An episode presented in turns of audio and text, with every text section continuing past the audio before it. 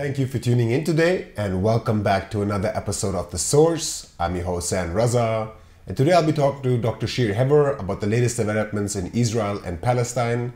Dr. Shir Hever is an independent economist, author, and journalist. He's also the military embargo coordinator of the Boycott National Committee of the BDS movement.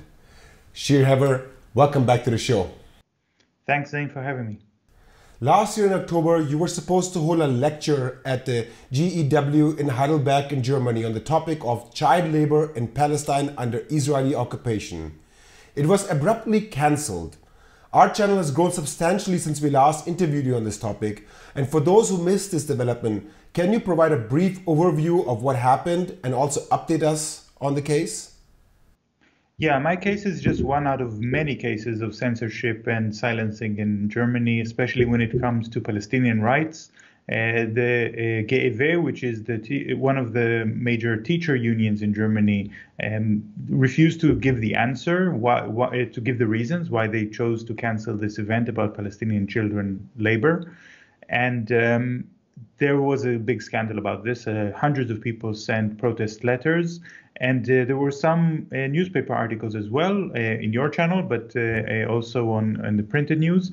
And the pressure on the GEW is not letting go, even though it's been a few months already. And in fact, just recently, a member of the GEW has leaked uh, the secret letter that was written behind my back by uh, Dr. Uh, Michael Blume, he is the person in charge of fighting anti-Semitism in the state of Baden-Württemberg, where I live and he wrote a letter against me. He wrote many such letters against other people as well. Um, and um, based on that letter, the GEW made the decision to cancel the event uh, in the very last minute. They also refused to pay my fee, uh, although they did say that they will pay my fee if I agree to be silenced uh, on this matter and not say anything. Uh, so here I am speaking on, on this matter. Um, so it was leaked because many members of the GEW are not happy with this uh, culture of censorship, and, and they do think that the issue of Palestinian ch- uh, child labor is an important issue for the GEW and should not be uh, simply silenced.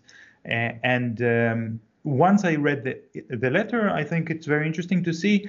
Uh, it, it clarifies a lot why the GEW are so silent about this, because the letter uh, um, is very indirect there is no specific call for censorship and there is no specific accusation uh, against me as an anti Semite.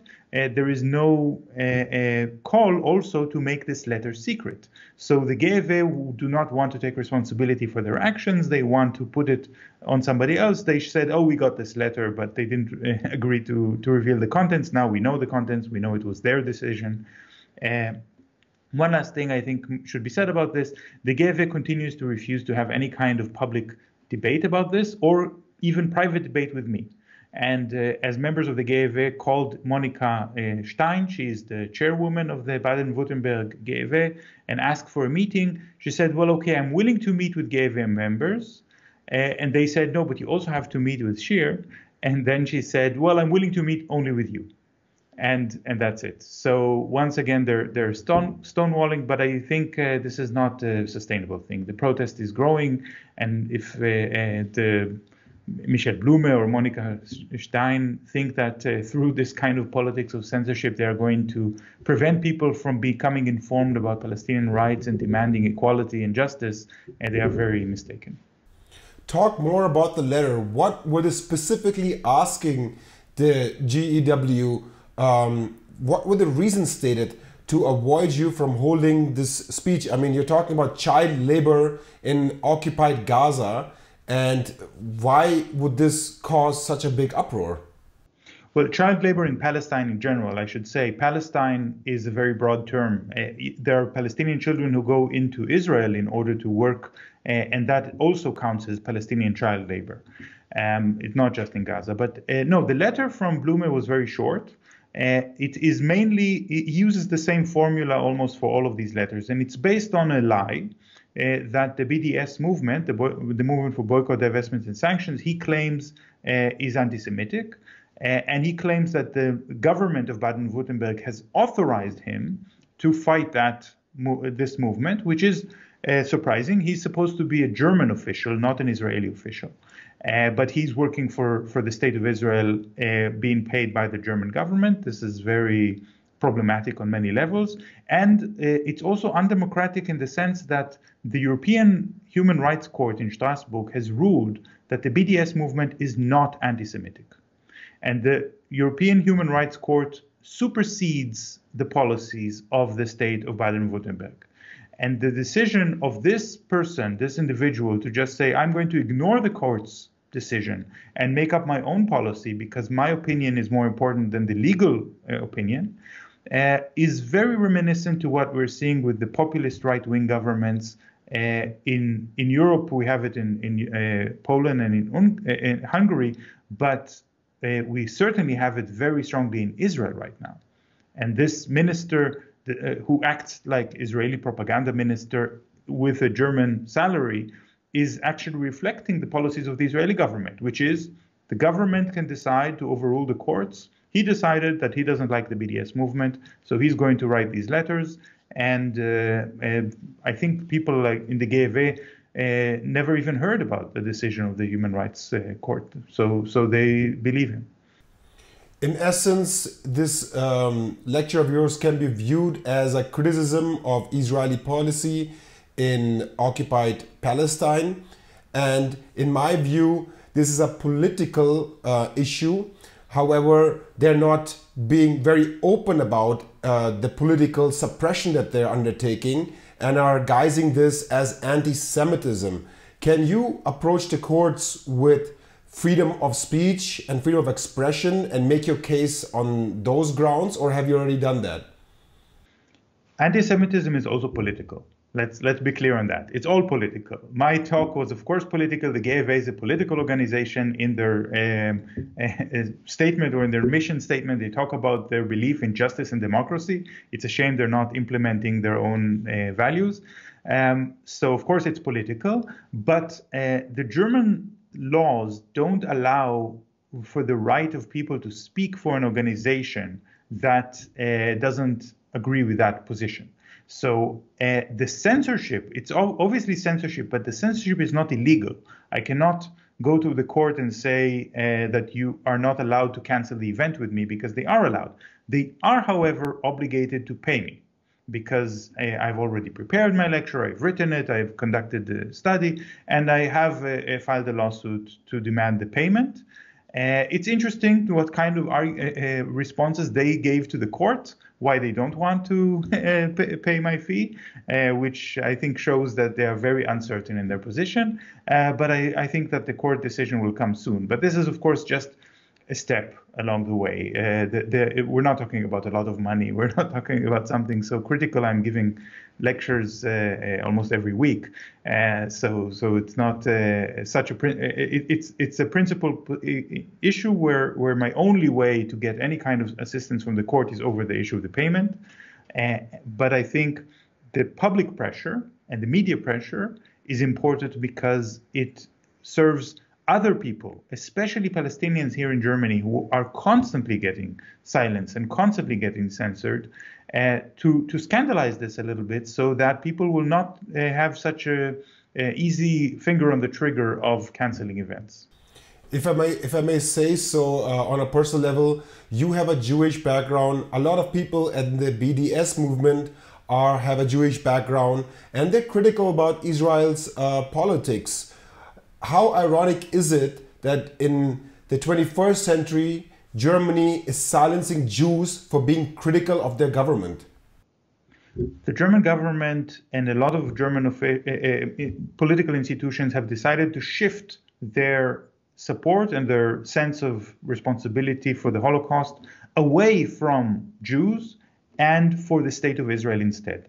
They consider the state of Israel to be the representative of the Jewish people. So actual anti-Semitism, which still exists in Germany on many levels, and, and physical attacks, uh, verbal attacks against Jews for being Jews, are often ignored and not uh, giving a lot of space by the government. But criticism of the state of Israel is called anti-Semitic, and that's simply wrong. The state of Israel does not represent Jews.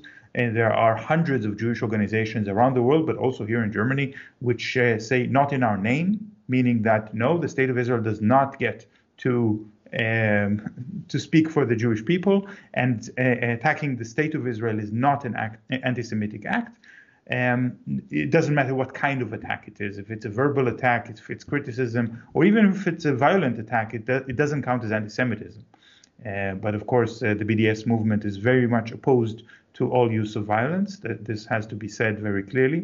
Um, and uh, and I think this is now a very interesting moment with the Israeli government, the far right Israeli government, which is now um, evoking a lot of criticism from Jewish organizations who are using the methods and the language of the BDS movement. So uh, there's uh, now a petition of 1,300 Jewish Israeli um, artists and, and academics to the British government saying you have to put sanctions on uh, Israeli Prime Minister Benjamin Netanyahu and don't invite him to speak in Britain.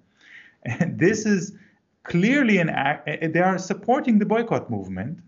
And so now these 1,300 Jewish Israeli artists and academics would be considered in Germany to be anti Semitic. It is absurd, of course. Let us switch gears here and look at another topic that did not get much attention in Germany. In 2018, it was revealed how Cambridge Analytica obtained the personal data of nearly 87 million Facebook users to influence and target voters. This data was sold to governments, political campaigns, and even private companies. Some analysts say it played a factor in Donald Trump's 2016 election victory in the US and the Brexit vote in England. Now, Forbidden Stories has revealed that Israeli companies were also involved in this scandal. Could you talk about the involvement of Israeli companies and their activities? Right. Uh, actually, we always knew that there was an Israeli company that provided uh, programming services and information for Cambridge Analytica. It was called Archimedes Group. And the very famous whistleblower, Brittany Kaiser, who spoke about, uh, she was an employee of Cambridge Analytica. She spoke about this uh, on the investigative committee of the of the Congress, and she mentioned yes, there is this Israeli company Archimedes Group, but when they were asking her who exactly was working in this group, uh, can you give us names? Can you give us information? She said, I don't remember anything. Now that's and she promised I'll get back to you. I'll find out the names and I'll give them to you later, and, and she never did. Now uh, Forbidden Stories, which is uh, one of the most important investigative journalism organizations in the world, have organized this investigation now into the source of disinformation campaigns. Disinformation campaigns, which mainly you are used to uh, change election results or to influence election results by spreading fake news, by creating avatars, fake avatars, humans that don't really exist, with a stolen picture for one person, with a different name from another person. And these avatars are very reliable, very believable, and they can create stories and create um, uh, uh, waves for, for a fake news um, story in order to, to change election results. There are companies who sell this. One of those companies doesn't really have a name, so Forbidden Stories call them Jorge's team because the guy who runs it uh, called himself Jorge. His real name is Tal Hanan. He's an Israeli uh, and a former Israeli military officer, and uh, he sits in the city of Modi'in in uh, in Israel and uh, operates this company. and and said to the journalists who pretended to be customers, for six million euros, I can change the election results for you. Starting from six million euros, that's not a lot of money, and that includes hacking into phones creating those fake avatars to spread fake news and ba- basically creating a scandal against the candidate you don't like in order to discredit this candidate and get another one to win. Um, so this is a very, very uh, serious threat to democracy. Tal Hanan then said in the interview with those journalists, oh, you know Brittany Kaiser, the one who spoke about the Archimedes group for Cambridge Analytica? I'm the one who put her in Cambridge Analytica. Maybe it was an empty boast. But if you believe him, then that really closes that mystery. Who are these Israelis who are involved with Cambridge Analytica? Now we know. Um, it's one company out of several, and uh, the scandal is, is still ongoing. The w- one of the biggest French TV stations just fired a very important uh, host, TV host, because he spread fake news that he was given by an Israeli company. Now, um, allegedly, he didn't do it uh, maliciously, but rather just uh, uh, was incompetent and didn't check that the news that he was receiving was fake and didn't confirm it. Um, but uh, the problem is it remains very difficult to to find the actual culprits, to find those Israeli companies and and uh, make them accountable for spreading those lies because they use these fake avatars and once the scandal is exposed the avatars are deleted and uh, then the the traces are gone. It's very difficult to, to find out who created this avatar in the first place. You know the facebook profile suddenly disappears the twitter profile and now uh, you you cannot find this person anymore. This person never existed in the first place. Um, when uh, Tal Hanan, calling himself Jorge, was asked by these journalists, do you have authorization to do this kind of operation from the Israeli Ministry of Defense? He claimed, no, I don't need any. Uh, because I don't have a company, I'm not registered anywhere, I'm just doing what I want. But he also said that he's been doing this since 1997. So uh, obviously there was no Facebook then, but uh, but there were other ways uh, to create this information. And if he was operating from Modi'in in, in, Israel for 26 years, the Israeli Ministry of Defense knows exactly what he's doing. This is clear that they know and approve it and allow it. And he said, well, we're only going to use this. Uh, oh, oh, oh, I'm, I'm willing to do this in any country in the world except three. There are three countries where I'm not selling this information technology, and that is for the United States, for Russia, and for Israel. Um, but there are new discoveries that were just came that just came out now that the Israeli military had itself launched a disinformation campaign using fake avatars, using this very technology against the Israeli public in, in 2021 there was in May 2021 an invasion or a bombardment campaign against the Gaza Strip. There were uh, riots and pogroms against Palestinian citizens of Israel uh, in the binational cities, and there were the Israeli binational cities, uh, a lot of incitement for violence. It was a very, very tense time. And the Israeli military, which was at the time uh, attacking Gaza and even bombed and destroyed a uh, building used by the media, including by Al Jazeera, and, and destroyed it and, and committed several war crimes, but they were very much concerned about the extent of destruction that they are causing because of the legal culpability, because of the problems that it could cause them. So they launched a fake campaign using disinformation targeted at the Israeli public in order to spread the fake news that they are causing more damage in the Gaza Strip than they really are. And that was because they believed that the Israeli public is so bloodthirsty that uh, the, the military had to, to defend itself from accusations that it's been too soft. What they did is that they ass- uh, assigned those fake news, those statements, oh, we've just destroyed the neighborhood in Gaza, to uh, Itamar Ben Gvir, one of the most right wing Israeli politicians. And as if he was spreading it, he didn't. It wasn't his statement. But by assigning it to him, they actually gave him a lot of credibility and popularity and now he is the Minister of National Security. That's one of the dangers of using this disinformation technology because uh, you you uh, deal in, in fake information, and if you assign it to somebody, then you are changing the popularity of that person. And and now, of course, uh, there's no way of taking it back. The Minister of National Security is a far right, a, a very very racist, very dangerous person uh, who is now calling for using the maximum possible violence against civilians, uh, against Palestinian civilians. He's also using uh, quite a lot of violence against Israelis if they are not loyal enough to the government. Uh, so this is um, how how those kind of disinformation campaigns can backfire. It also proves that there is no such thing as saying, "Oh, we're not selling this, this technology to certain countries."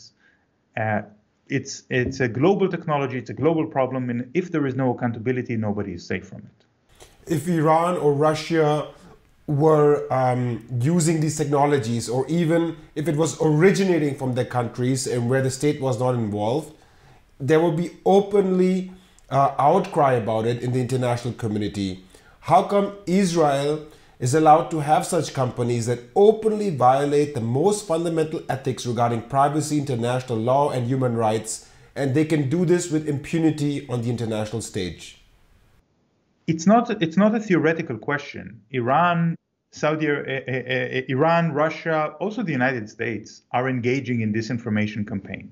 The technology exists and governments are using it. Uh, so, you know, there was a big scandal about uh, the Russia Gate, about Russian interference in the U.S. elections, which was blown out of proportion uh, compared to the to the facts that were known. Uh, but but I think it cannot be denied that there was some level of interference. Of course, U.S. interference in Russian election was hundred times bigger. Uh, so, but but that's something that governments do. I'm not saying this is okay, uh, but there is a difference in the way that the Israelis do it because there is a difference between what the government does and what the private sector does. And as far as I know, uh, I've checked many different countries and many different uh, examples. The only government that allows private owned companies to sell this technology to the highest bidder just for money, not for strategic uh, uh, purposes, is Israel. That's the problem. That you have these cases of election um, scandals in Nigeria, which you know, are really just about corruption uh, and not about um, strategic uh, security issues or uh, uh, propaganda, pro-Israeli or anti-Israeli propaganda. It's not the issue there. It's just that one candidate was able to spend a little bit of money to uh, run a campaign, a, a, fake news campaign against the other candidate, and this causes tremendous damage to the democratic efforts in in Nigeria.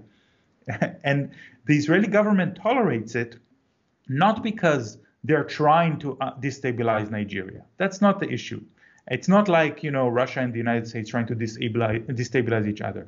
It's really because the Israeli government knows that there are very many young officers that are retired from the military and need a second career. They're still young and they want to work at something and they become arms dealers. And one of the weapons that they deal with is this disinformation. The government tolerates it because otherwise these people might become um, leaders of the opposition, might uh, criticize the government openly. So it's a sort of political bribe that goes on within, within Israel.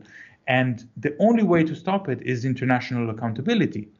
That means that the international community, international organizations, whether it's the EU, the UN, um, the, the NATO as well, they have to tell the Israeli government that every kind of crime like this will is, is the responsibility of the Israeli government. There will be consequences. There will be um, charges pressed against Israeli politicians that choose not to regulate this technology, unless they are able to close these companies internally, which they have no intention of doing. I would like to take a step back and examine a significant international development that took place on March 11th.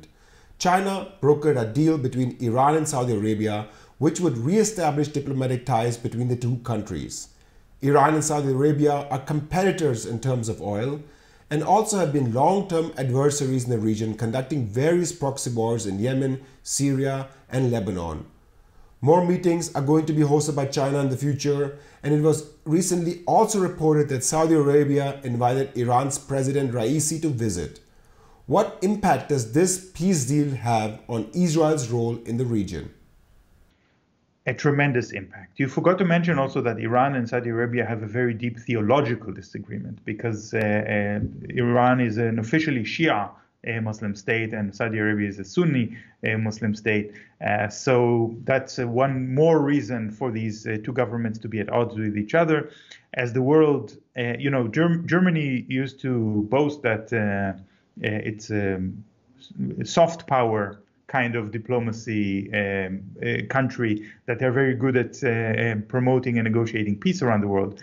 Uh, but uh, China has really made a, a, move here that is so significant for the possibility of peace in the Middle East that we cannot ignore it. You know, as much as I despise the governments of Iran and the governments of Saudi Arabia, very anti-democratic, very violent governments um, but but peace between them is so important because it has an impact on everybody. Um, it's it's the civil war in Syria, it's the internal conflicts in Lebanon, in Iraq, and in Yemen. Yemen, which is one of the bloodiest and most uh, horrible humanitarian catastrophes um, in the form of a of a war, a proxy war, a civil war. It's many different things, uh, and now there are some uh, first steps towards prisoner exchange and possible peace talks in Yemen as well, which is very important.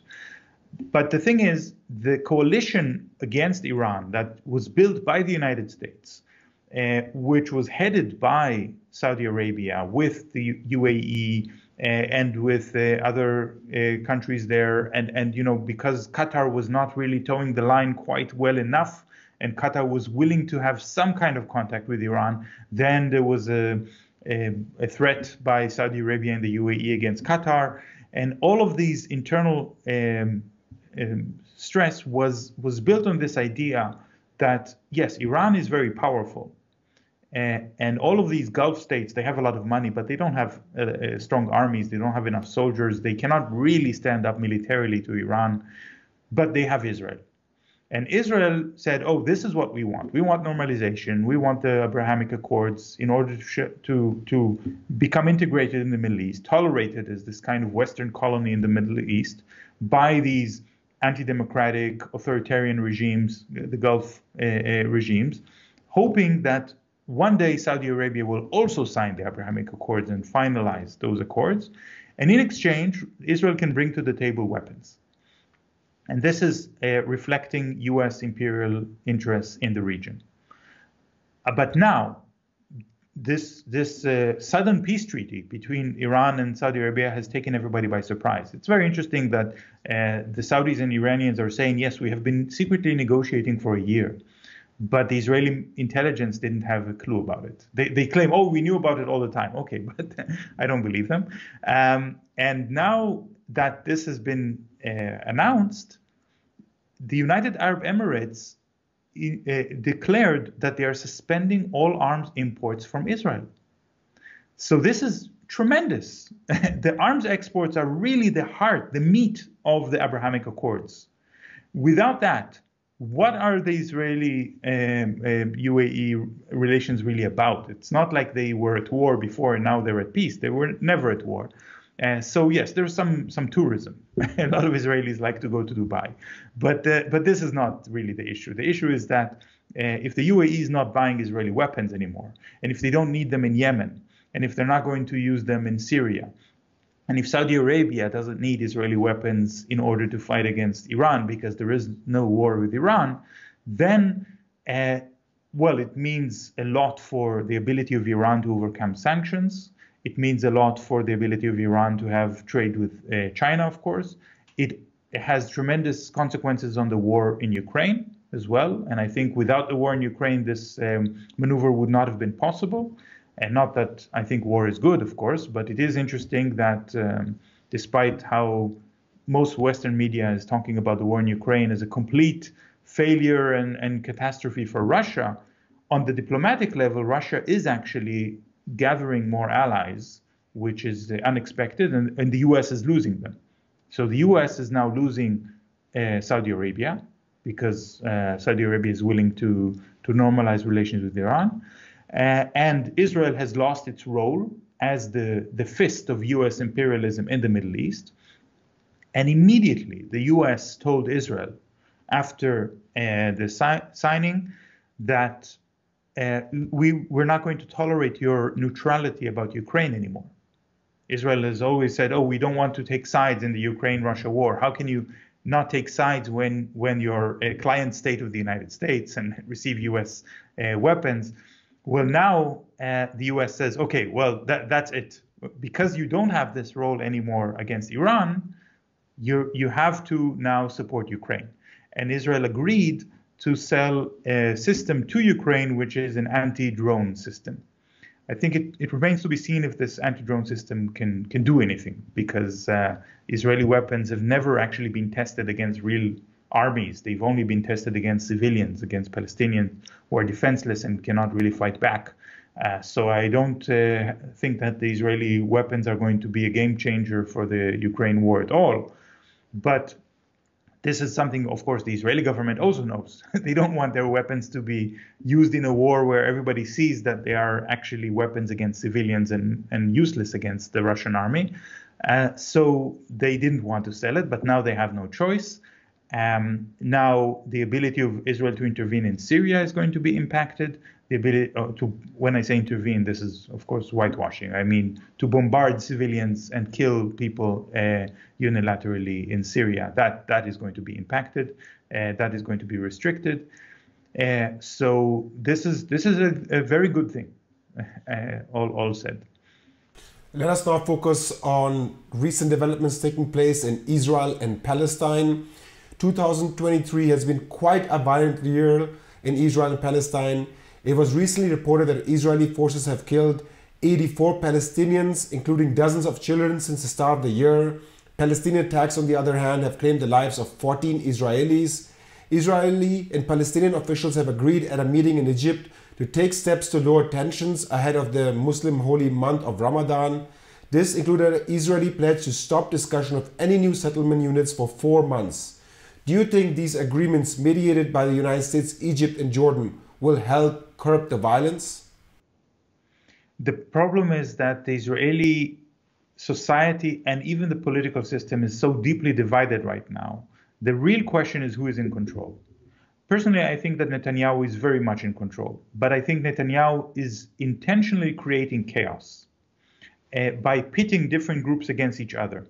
As long as he has these warmongers, racists, uh, far right uh, agitators who have no experience in, in politics, actually, they, they don't know what they're doing. They're just trying to call for more violence and more violence because that's the only thing they know how to do.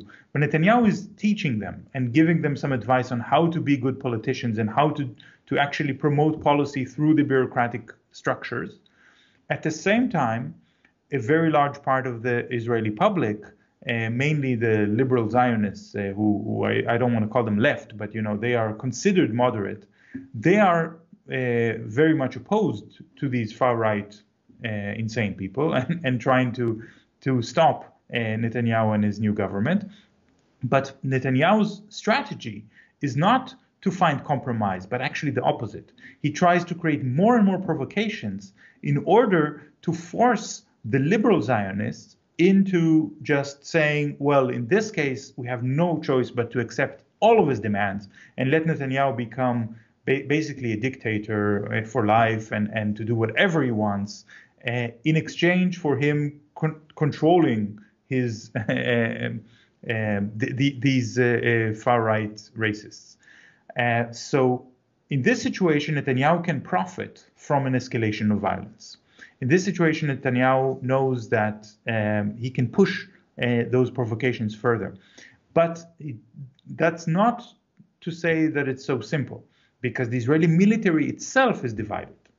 And you have a, a, very large part of the military which completely supports the far right, which are very violent and very aggressive, they are not functioning as an army anymore. They are functioning like an angry mob. They make up their own missions. They just go around with their guns, shooting everyone they want. They know they're not going to be uh, held accountable. They're not going to get into trouble for killing uh, defenseless civilians. So they're doing that basically on a daily basis, as, as you've just described, um, with, with so much violence especially in the cities of Jenin, in Nablus, uh, also in East Jerusalem. Uh, you, you, see those raids where where it's not the, the Israeli military command that said we now need a raid. No, it's the soldiers on the spot. Some low-ranking officer says, "Let's go in and, and shoot some people."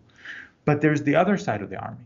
The other side of the army are uh, the Air Force, which operates both the um, fighter jets but also the drones, and the intelligence units and they are essential for the ability of the first or of the other half of the army to act with impunity.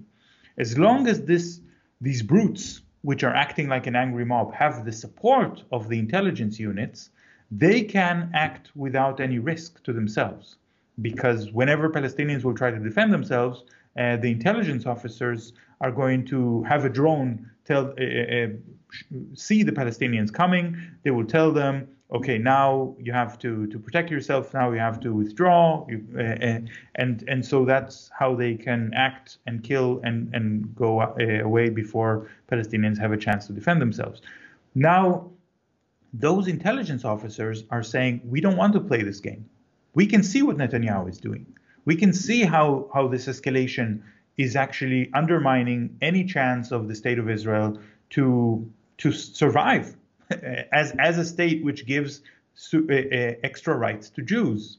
This apartheid system depends on stability, like any colonial society. You need to have stability and you need to keep the indigenous population in a constant state of fear and paralysis and under control. Netanyahu is pushing those uh, provocations, those right wing politicians, those uh, uh, they, they, are trying to to get the Palestinians um, well to, to leave basically, and that's not going to happen. So more and more Palestinians are saying, well, in that case, we cannot just wait for this to pass. We have to do something. We have to to up to rise up. And when they rise up, then it's not sustainable. The colonial system is become, becomes destabilized, and this is very um, well, in the short term, it's a disaster. A lot of people are are being killed, and uh, there's a lot of fear and a lot of suffering. Absolutely. In the long term, I think we need to think about what does it mean for for this illusion as if the state of Israel is a democracy. Uh, when when this illusion no longer exists, and now the whole world can see, oh, this is an apartheid state. Wait, and the, actually the rights are not the same for everybody. And now, for the first time, the state violence is turning also against the Jewish population if they're not loyal enough. Uh, and you can hear um, leftist Israelis accusing the government of being a fascist government. I think that's not correct, but but it's certainly interesting that they're using this accusation of calling Netanyahu a fascist and his uh, uh ministers fascists. Then it shows they have lost the willingness to operate within the state. They have lost their willingness to be loyal citizens. So the state has lost its its political uh, norms, its political acceptance, and it's now on the path of either becoming some kind of um, totalitarian state uh, or civil war. But I don't think this is very likely. I think what we really are seeing is actually the cracking of this colonial system and this is a vacuum in which Palestinian groups can move forward and demand equal rights and democracy. So, in that sense, I'm actually very hopeful. I don't think that uh, whatever agreement is signed in Egypt or in Amman, uh, in, in, Jordan, there was also an agreement. Uh, these things are going to change the course of history. The, the course of history is, is written by the people themselves on the ground. And the people themselves say, well, the status quo that has existed for 75 years is no longer acceptable. And if neither the right or the left accept it, then it's not going to survive. To my last question, Israeli Prime Minister Benjamin Netanyahu recently visited Germany to talk with Chancellor Olaf Scholz about Iran's nuclear program, the war in Ukraine, the situation with Palestine, as well as the planned justice reforms in Israel. Regarding the justice reforms, Olaf Scholz voiced strong concerns, whereas Netanyahu assured, and let me quote him here, quote, the accusation that this is a break from democracy is not true. I want to assure you that Israel will stay a liberal democracy, unquote. According to the Tagesschau, Germany's leading primetime news network, around 2,000 people, including many Jews, protested in Berlin against Netanyahu's plans. Tens of thousands are protesting in Israel over many weeks. You just mentioned this, but do you think that this justice reforms will break Israel as the West and the international community have known it for a long time? Absolutely. It will not break Israel as a liberal democracy because Israel has never been a liberal democracy. But the judicial reforms are uh, breaking the illusion.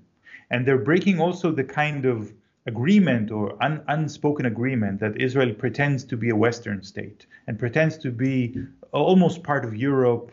Uh, on par, uh, it's a member of the OECD, the Organization for uh, um, Developed uh, um, Democracies uh, for Economic Development.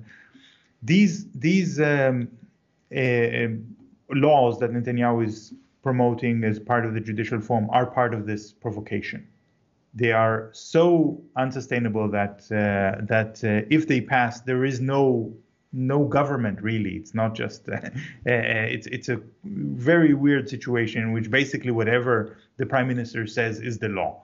I, I don't think this is a, a very realistic uh, ending to this to this process. But I think Netanyahu went to Germany not in order to hear Scholz's criticism.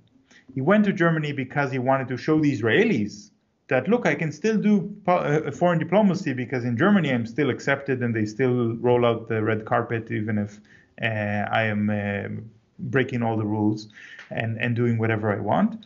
Uh, also because he wanted to sell to Scholz the Arrow 3 uh, missile defense system. And the missile defense system Arrow 3 is a scam unfortunately. It's uh, um, it's interesting that the CDU, uh, the the right wing German party CDU, has actually uh, filed um, a question to Parliament with 31 questions. Is really Arrow 3 the best system that we want to have? Is this really, why did you choose this one and not another one? And the CDU is usually even more pro Israeli than, than the current uh, German government. But, but the Arrow 3 system just doesn't really exist. There is an Arrow 2 system, and uh, the Arrow 3 is still in development, but the Germans are they want to buy the Arrow 3 now. So the Israelis say, okay, no problem, we'll sell you the Arrow 2, we'll put a sticker on it, it says Arrow 3. But the Arrow 2 uh, has been tested and not very successfully, and one of the missiles that was tested fell in Syria. And the Syrian government immediately sent it to Russia so Russia knows exactly how this missile works. They've studied it, investigated it thoroughly, which means if Germany is buying this weapon, maybe it can be useful if Germany decides to go to war against Denmark. I don't know, but but against Russia, it's not going to work. Uh, and um, so so I, that's really what's behind this meeting with Scholz. You also mentioned the protest. I think it was very um, disappointing to see how the the German media covered those protests with all the Israeli flags, when actually the demonstrators against Netanyahu's visit were not waving Israeli flags, or most of them were not waving Israeli flags. They were not pro-Israelis who just don't like Netanyahu and, and like the opposition. No, they they uh, believe that Netanyahu represents exactly what the state of Israel stands for: apartheid, occupation, colonialism, racism, uh, and they don't think that Israeli flags are, are a proper way to protest that, but Palestinian flags are a proper way to protest that. Uh, and that kind of protest didn't get enough coverage in the news, unfortunately. Uh, but yeah, of course, among those protesters with Palestinian flags, there were a lot of Jews, obviously, because because uh, uh, the Jews have every reason to be furious at the Israeli government, which pretends to speak on behalf of all the Jewish people and commit those terrible crimes and therefore expect Jews to uh, Jews in Germany to uh, pay the price for or, or, to, to bear responsibility or guilt for crimes committed by the Israeli government. Dr. Shir Hever, independent journalist, economist, and author, thank you so much for joining us today. Thank you, Zain. And thank you for tuning in today. Don't forget to subscribe to our alternative channels on Rumble and Telegram. YouTube can shadow ban us or censor us at any time, so we are asking all of our viewers as a precaution to join us on these alternative channels on Rumble and Telegram. And if you're watching this video, be sure to donate. There's an entire team working behind the scenes from camera, light, audio, and in the case of our German videos, transcription, translation, voiceover, video editing. Be sure to donate so we can continue to produce independent and nonprofit news and analysis. I'm your host, Zain Raza. See you guys next time.